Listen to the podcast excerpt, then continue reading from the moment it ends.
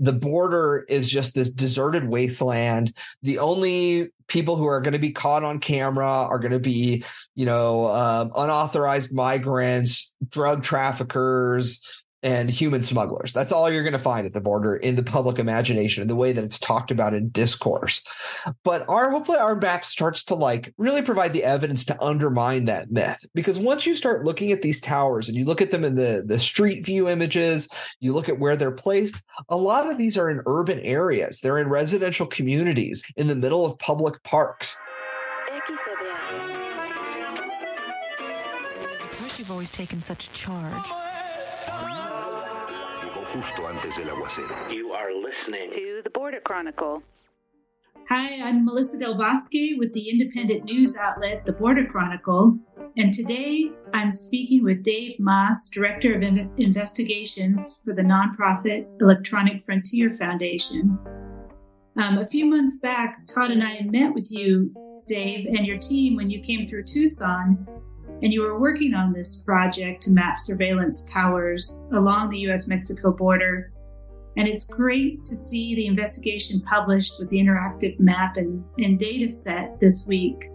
Um, this is something that we live with every day at the border these towers, aerostat balloons, license plate readers, among other things that are now part of the everyday landscape. And I know many residents wonder about all of this burgeoning technology, and they're not really sure how it's used or whether the surveillance encroaches on their own privacy and daily activities. Um, so it's great to have you today here, Dave, to talk about the results of your new investigation and the map of surveillance towers that EFF has just published. Um, first of all, I wanted to ask you why did you and EFF decide that now was the time to create this new map and data set of surveillance towers? Well, you know, we've been working on issues related to border surveillance for quite some time. We had a huge trip planned to the border in 2020, uh, but as you know, something happened in 2020 that just required us to cancel the whole trip. And so we were able to start breaking these trips into three, well, this trip into three separate trips, uh, starting with last year um, with a first trip in San Diego uh, County and Imperial County, California, as well as Baja California.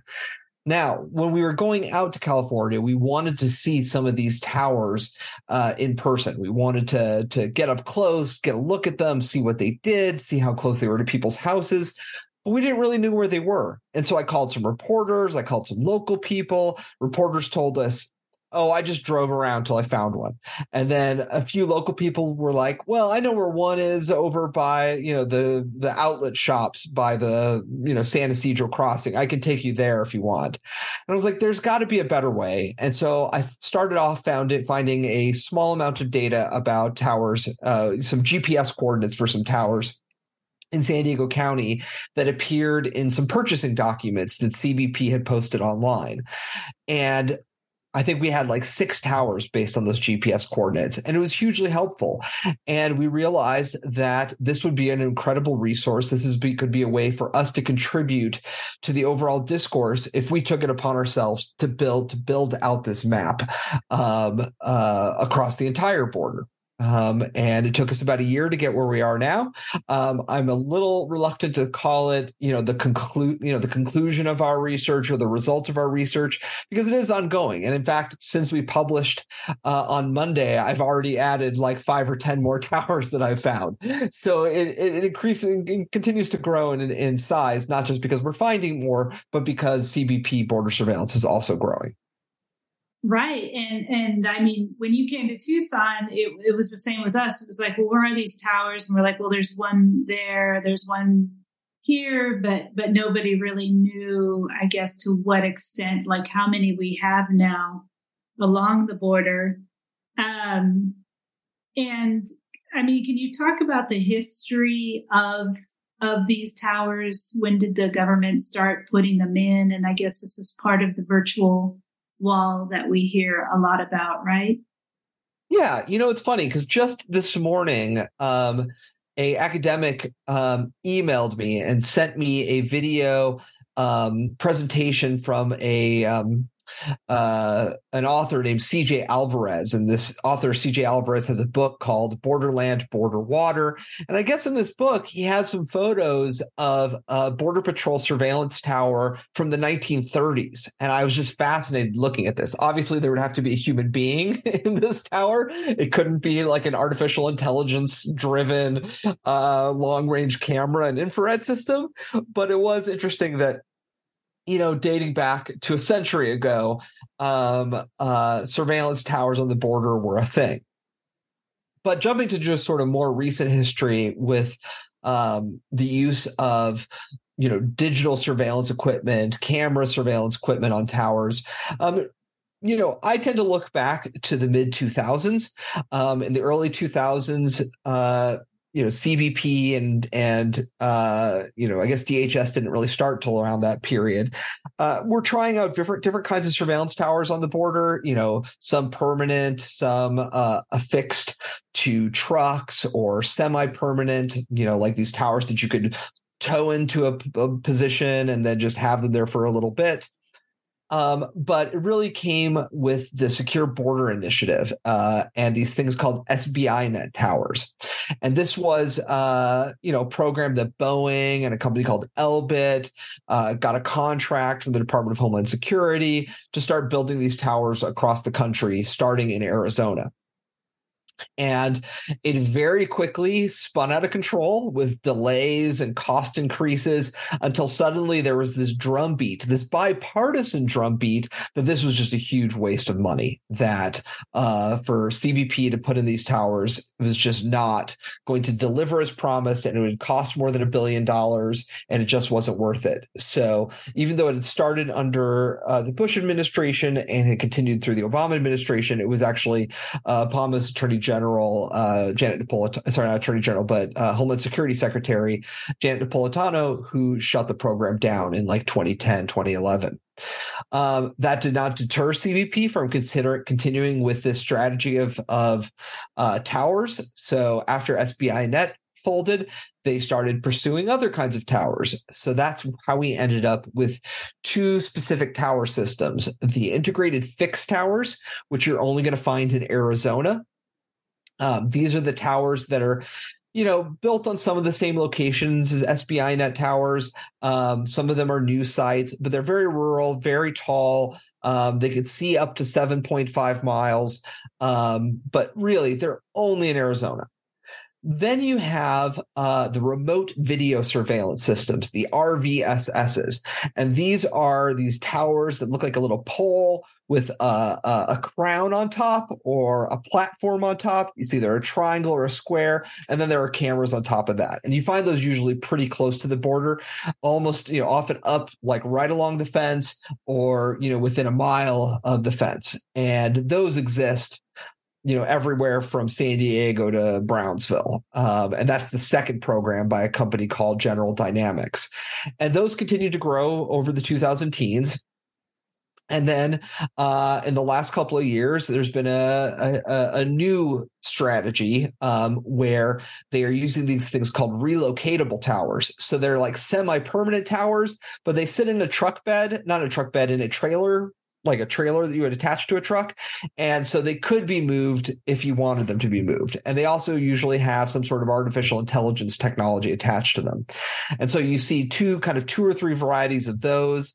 Um, you see the relocatable RVSSs. Um, they're the same technology as those permanent RVSSs, but again, they're on like a truck bed. They kind of look like a bunny. I call them like bunny ears because it's got kind of like a little bunny head on the top with like little cameras that pop off on either side of its head. And you find those mostly in South Texas. I haven't seen them really anywhere outside of South Texas. Um, and then you have these Anduril towers, um, also known as autonomous surveillance towers. These are the ones invented by uh, the creator of the Oculus uh, Rift, uh, Palmer Luckey, that are these interconnected, artificial intelligence driven surveillance towers that are much shorter than all the other ones. Um, and CBP has acquired, I believe, 200 of these towers. Uh, quite a few of them are in San Diego County. A lot of them are around Laredo. There's apparently uh, quite a few in the Del Rio area. Um, and we've also seen them going in uh, around El Paso and Big Bend. Yeah, no, I'm glad that you listed them all out. I've also seen the ones with the National Guard where they are mounted on their truck.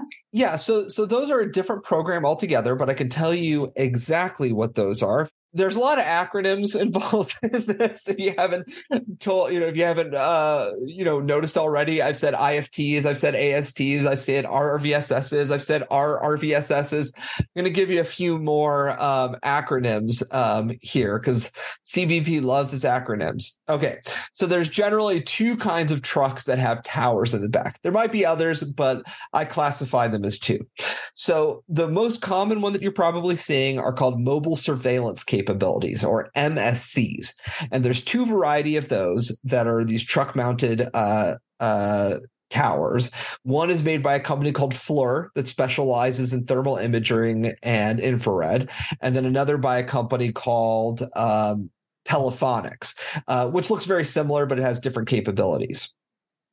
Then there's something called a mobile vehicle surveillance system or an MVSS, um, which also are truck based surveillance cameras um, that have this like scoping ability where these towers just go straight up into the air. Now, uh, we do know that uh, the National Guard uh, does help with these MVSSs, but a lot of what you're seeing are going to be those MSCs because that's the MVSSs came into effect in the mid 2000 teens, but the MSCs have really expanded in their use in the last few years. And maybe this isn't really a fair question for you. It's really a question for um, for the government for CBP. But why so many different kinds of systems, and do they even communicate with each other? And what does this all look like? I guess in the um, control room when they're looking at these visuals. I mean, how does it all fit together? Oh, it is a mess. It is a, I mean, as far as I can tell, it is a mess. Um, these systems, some do, some don't communicate with each other. It's just a whole mess of a procurement process where things have been acquired from all these different vendors and sub vendors and distributed across various sectors across you know the nation that aren't necessarily communicating with each other and changes in administration over and over and over again and it, it's just a mess. But to give you a specific sort of, if we can drill down on those surveillance towers. So you, so I mentioned we had those integrated fixed towers in Arizona and then the RVSSs elsewhere. Those were the two main kinds of towers. And sure enough, you know, uh, you know, two or so years ago, CBP was like, yeah, this is a problem that they don't interact with each other. So we're going to issue a whole new RFP, a whole new like call for proposals and, you know, pit, you know, bids and things like that to create a singular program known as the Integrated Surveillance Tower Program. And we're going to have all of these towers come under one specific program then hopefully we can get them all networked together um, so that they all interact with each other we can have them in, in control rooms We'll see what happens with that. But historically, what has been the case is that scattered throughout the Southwest, there are these control rooms uh, called C2s, command and control centers or command centers. It depends on, on who you ask what C2 stands for, but they call them C2s. And they're often in like a trailer truck, like a, or a, a portable, you know, like you would have at your high school. I don't know if your high school had portable classrooms, but mine did. Uh, I'm in Phoenix. So uh, I think your Tucson folks probably definitely had those kinds of uh, those portable classrooms, uh, but it's just like a bank of monitors on the wall and CBAP officers and other officials sitting at desks watching these screens and controlling cameras with their joysticks and that sort of thing. But that's just that's just the towers. Like if you want to talk about the blimps, like the aerostats, they've got a whole contractor that they that they farm that out to called Peraton that deals with those things things.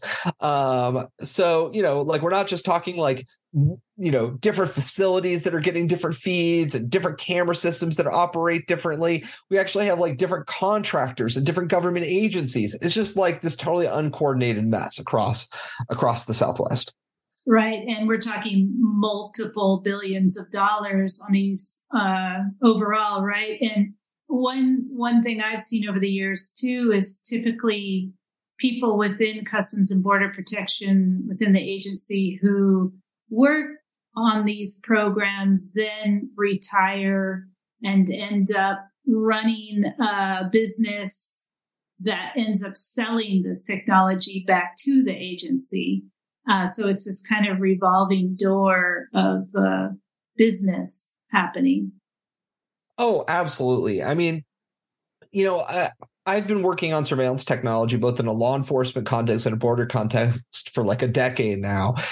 And I'm really become convinced that this is all about business. It's not about border security at all. This is just business. It's not about public safety at all. It's about business. We have, you know, these companies that sell this technology are tech companies. They're not really any different than your Meta or your Google or your Apple. They are following the same playbook as your Uber and your Airbnb, where they are just going to try to like disrupt the system, you know, create markets for technology that nobody really needed, um, you know, rush to sell things on the cheap so they can get enough of a market share that they can sell themselves to another company. Uh, and then all of these decisions about surveillance technology are often made in like at conferences or expos or at backroom meetings between vendors and officials where there aren't policymakers involved, that there aren't members of the public involved, there aren't stakeholders involved. It's just a, you know these backroom conversations beco- between vendors and law enforcement to sell this technology. And that's how we end up with it. Um, one of the sad things is is that there used to be this environmental assessment process um, where that was one of the few places you would get public engagement. So whenever they wanted to put an IFT in the desert in Arizona, they would have to talk to environmental groups, they would have to talk to local, you know, public lands officials, they would have to talk to local tribal communities, there would be like public hearings where people could come in and, and submit comment.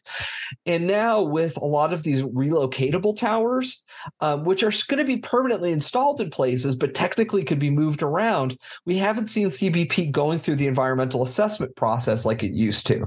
Um, and I'm not sure why that is. I think that's something that really needs to be investigated, perhaps by an environmental organization to figure out what changed. But we are definitely seeing less engagement uh, in that respect. Huh, yeah, that is really interesting. And they're becoming more and more ubiquitous in, in the landscape. Have there been any studies or reports on the impact that these surveillance uh, towers and technology have on the communities around them. Not that I know of. There, there, there may be some out there, but none come to mind. Um, I, you know, th- like I said, we're sorry, not like I said, but like this, you know, project is designed to assist with. Like there hasn't been this data that has really allowed for that kind of analysis um, on how these technologies are impacting, um, you know, border communities. And I, I guess that's something I'd like to, you know, point out and make clear that you know in you know the public zeitgeist in the public imagination.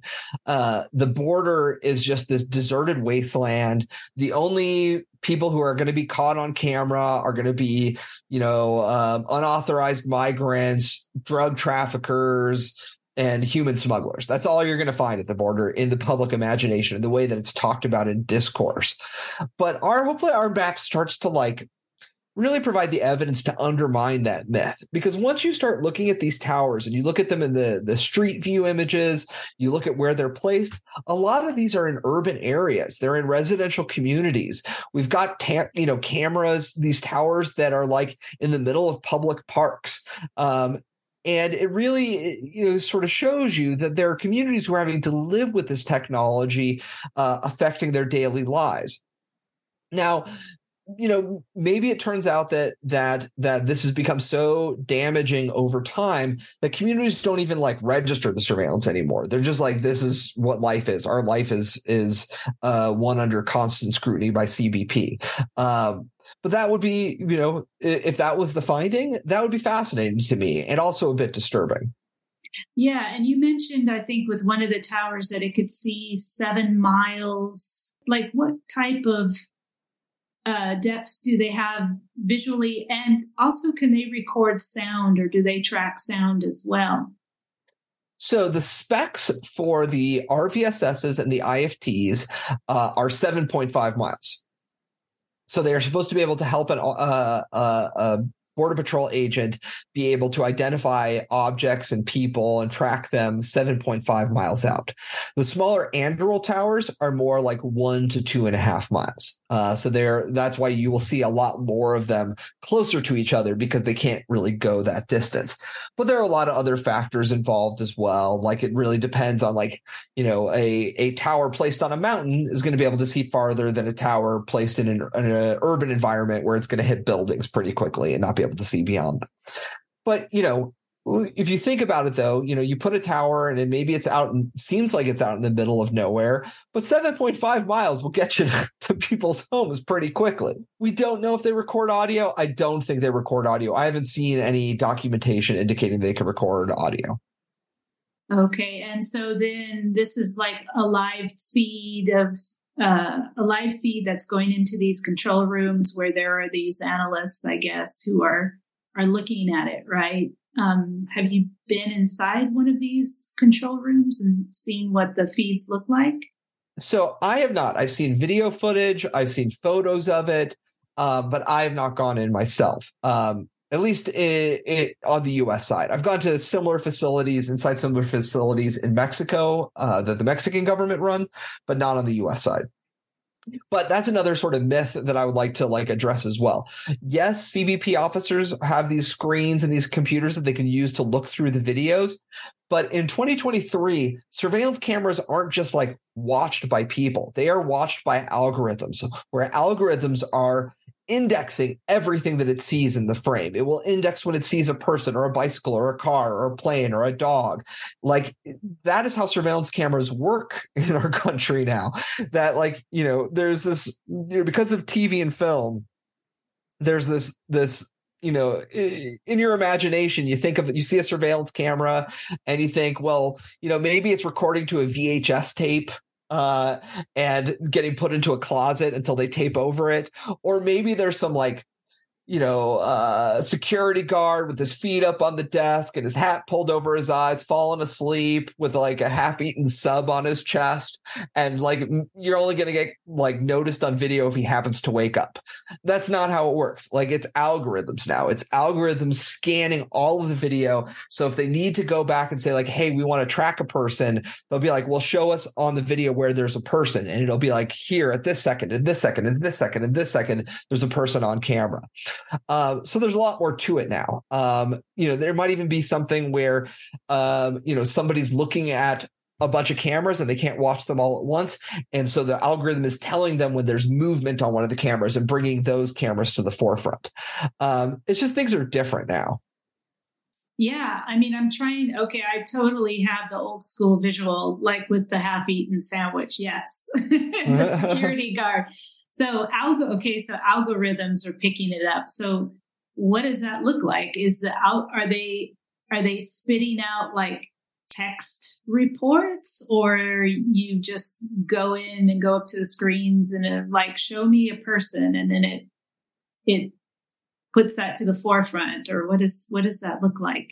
So that that is a big mystery. Like I don't I don't they don't let me sit down and play with their computers. So we have to go off of the the materials that are put out in like promotional videos and promotional documents and you have to take those with a grain of salt as well because or because you're not really sure when you're watching a promotional video what is fictionalized and what is real you know um, just like any product you know you see on tv like you know, toothpaste will show that like if you brush for like 30 seconds, you've got like a brilliant white smile that like literally twinkles. Um, and it's like that with this surveillance technology where they'll show like, oh, you know, these like boxes going over people's faces and, you know, training object, you know, tracking objects across camera to camera to camera. And you just don't know what's fiction and what's not. Um, uh, I don't think it's necessarily text based. There might be that sort of function, but I think it's more like, um, if you if you were to like see an object, you can choose it, and then it'll show you back over video in the past. Um, or if you have like um like imagine like you're editing video, like you'd have you know when you're editing video, you have uh, you know like the main screen with video, and then you see the timeline of the video underneath. What you might see is like a video with a timeline underneath, and then on the various parts of the timeline marked in a color or a symbol when a person is on camera in those in those frames. This is based on a little bit I've seen from other systems, I not specifically the CBP systems. Right. And, and I guess because this program is so opaque and, and sort of secretive, how do we know that it actually works? Well, uh, there's there's kind of two questions there, right? That you're asking. And the first is like what is the problem that they're trying to solve? And that's a really like a political problem. You know, is the problem uh, you know, drugs getting across the border? Is the problem guns getting across the border? Is the problem migrants coming across the border? Like it really depends. And that's one of the problems with border security policy is that it's always a moving target. It's whatever politics, you know, decides to make a, you know, um, a lot of noise about at any given moment. And so they have this system they're trying to build to address problems that are not very well identified and may change in the course of of uh, establishing a surveillance program. Um, so that's the first thing, and then the second thing is whether it's solving those problems. Right, that's the second question. So what we have seen over time is plenty of of government accountability and inspector general reports that come out that pretty regularly find that either the technology is not delivering on pro- as promised or CBP is not doing a good enough job documenting the impact of the technology for anybody to make a reasonable conclusion about the efficacy of the program. Um, you know, in a in a more one way I like to look at it is that I, you know, they've been putting up these surveillance towers for these, these, not counting the ones in the 1930s. Let's say like the, the current sort of strategy of surveillance towers has been going on for like 20 plus years. And I don't feel like I've heard CBP or politicians saying year after year, like, wow, these towers are really working. It's, you know, the problems are getting better. We're having less migrants. We're having less drugs coming into the United States. Like, you don't hear anybody saying that things are getting better as they put up more and more surveillance technology. In fact, you just hear the rhetoric talking about crisis after crisis after crisis after crisis. And I'm like, okay, so like they keep asking for this stuff, but what is the actual delivery? Because it just seems like they just keep saying the problem's getting worse all the time. Um, so I'm really skeptical. And the other thing is that I'm skeptical with surveillance technology is that like like at least right now, like over the last few years, a lot of the trends that you know we hear about in the news and that are being talked about is not like issues with people coming across in rural areas but people coming across in very already well enforced surveilled areas. You know people talk about the caravans a lot or the camps that are that are building up at border crossings you know, there's no shortage of surveillance cameras at the El Paso border crossings. And yet people, that is where people are rushing the, the bridge. There's no issues with, I mean, there's no shortage of surveillance in at San Ysidro in San Diego, but that's where one of the caravans was headed. So it's like, what is the problem here? What are they trying to address? Like a bunch of these towers are going up in San Diego these days. I can't remember a news cycle in the last decade about there being a huge problem with people crossing uh you know you know in San Diego County. Like it probably happens. Has it been a big deal that people have talked about? Not that I know of. Uh, and yet they are putting up a load of these towers in San Diego County. Right. And um one thing that I had read is that they can affect migration patterns and actually cause more deaths in the desert. Um, can you talk a little bit about that? So it's not my specialty. One of the things that we you know identified as as a use case for this data is the research by Sam Chambers at University of Arizona who is trying to figure out exactly that you know whether these surveillance towers are pushing migrants to cross at more dangerous and more and more dangerous points in the desert. And uh, I, I, think his preliminary research is very interesting, and it seems like it does indicate that. I'll be interested to see what he finds out now that he has a lot more data. Um, but it's also a very Arizona, like a very Arizona e. Is that actually I say Arizonan? Arizona. It's a very Arizona um, uh, way of looking at it, right? Because the border in Arizona is a lot different than the border in, say, Laredo, right? Like there's no, you know, in South Texas, when you're looking at the the border. I mean, a lot of those places on the border, it's like, I don't know, I was looking at the outlet malls in Laredo, and there's like an outlet mall and then the very small stretch of of the Rio Grande, and then there's a path leading down to the Rio Grande on the other side that leads to some houses in Mexico, and you're just like, hey, surely people are just crossing to go to the outlet mall and then go home because it looks so easy to cross there, whereas like it's not anywhere close to as easy to cross in Arizona. And that's why you have these special towers in Arizona that you don't have uh, elsewhere. So I'd be interested to see what he comes up with. I'm not sure how replicable it's going to be in other areas where the conditions are so very different. Um, but I do think that um, that you know CBP is placing these towers all over the place, and I don't think they know what the the impact is going to be. Is it going to push people in different directions, or people just going to ignore the towers? Like I just don't know. Yeah, and anything surprise you uh, from from your investigation that that caught you by surprise?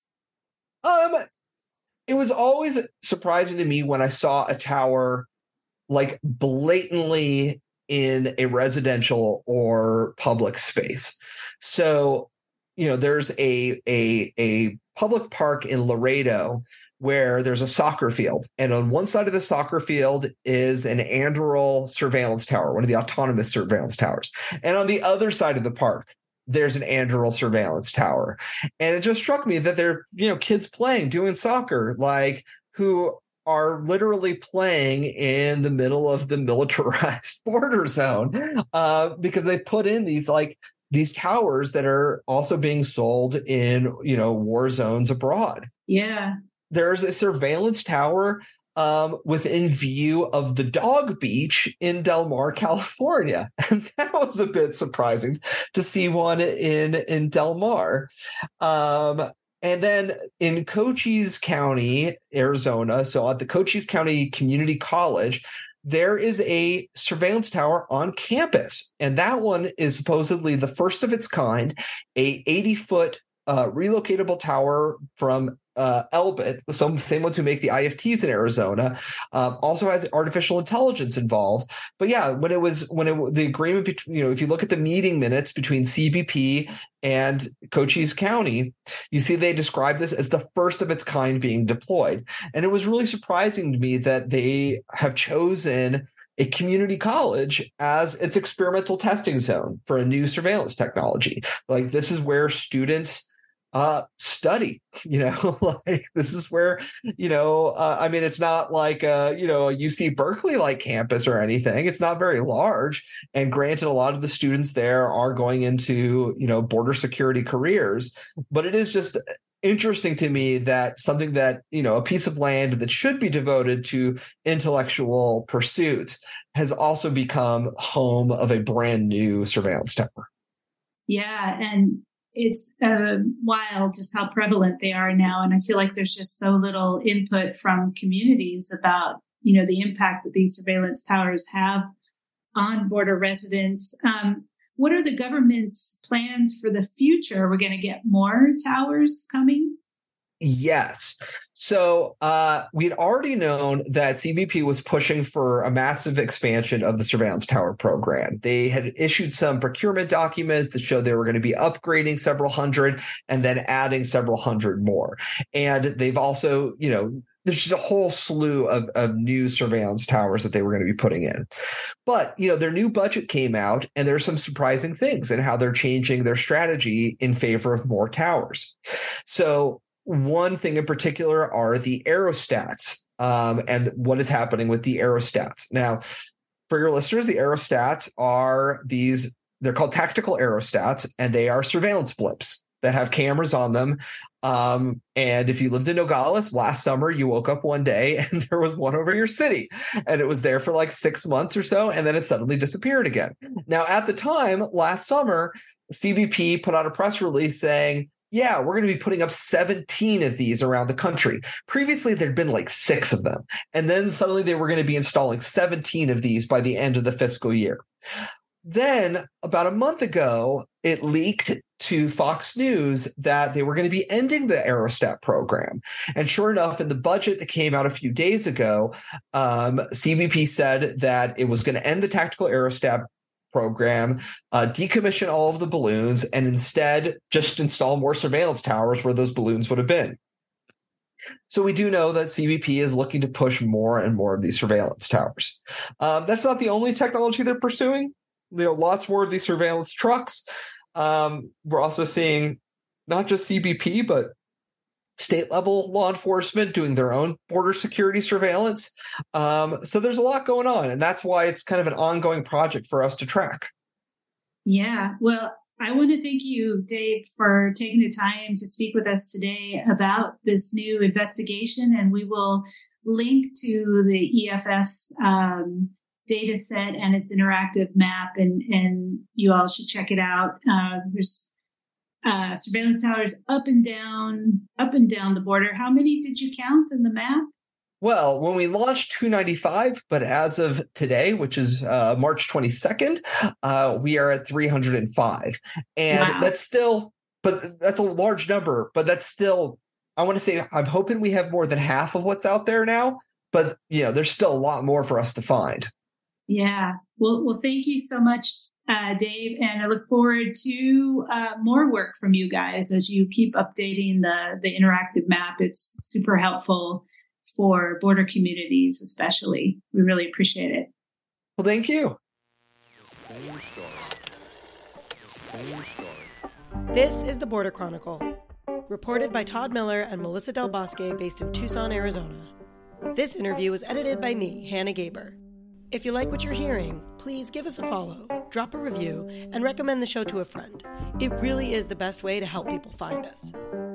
You can read and listen to more local border reporting and support Todd and Melissa's independent journalism on our website, theborderchronicle.com.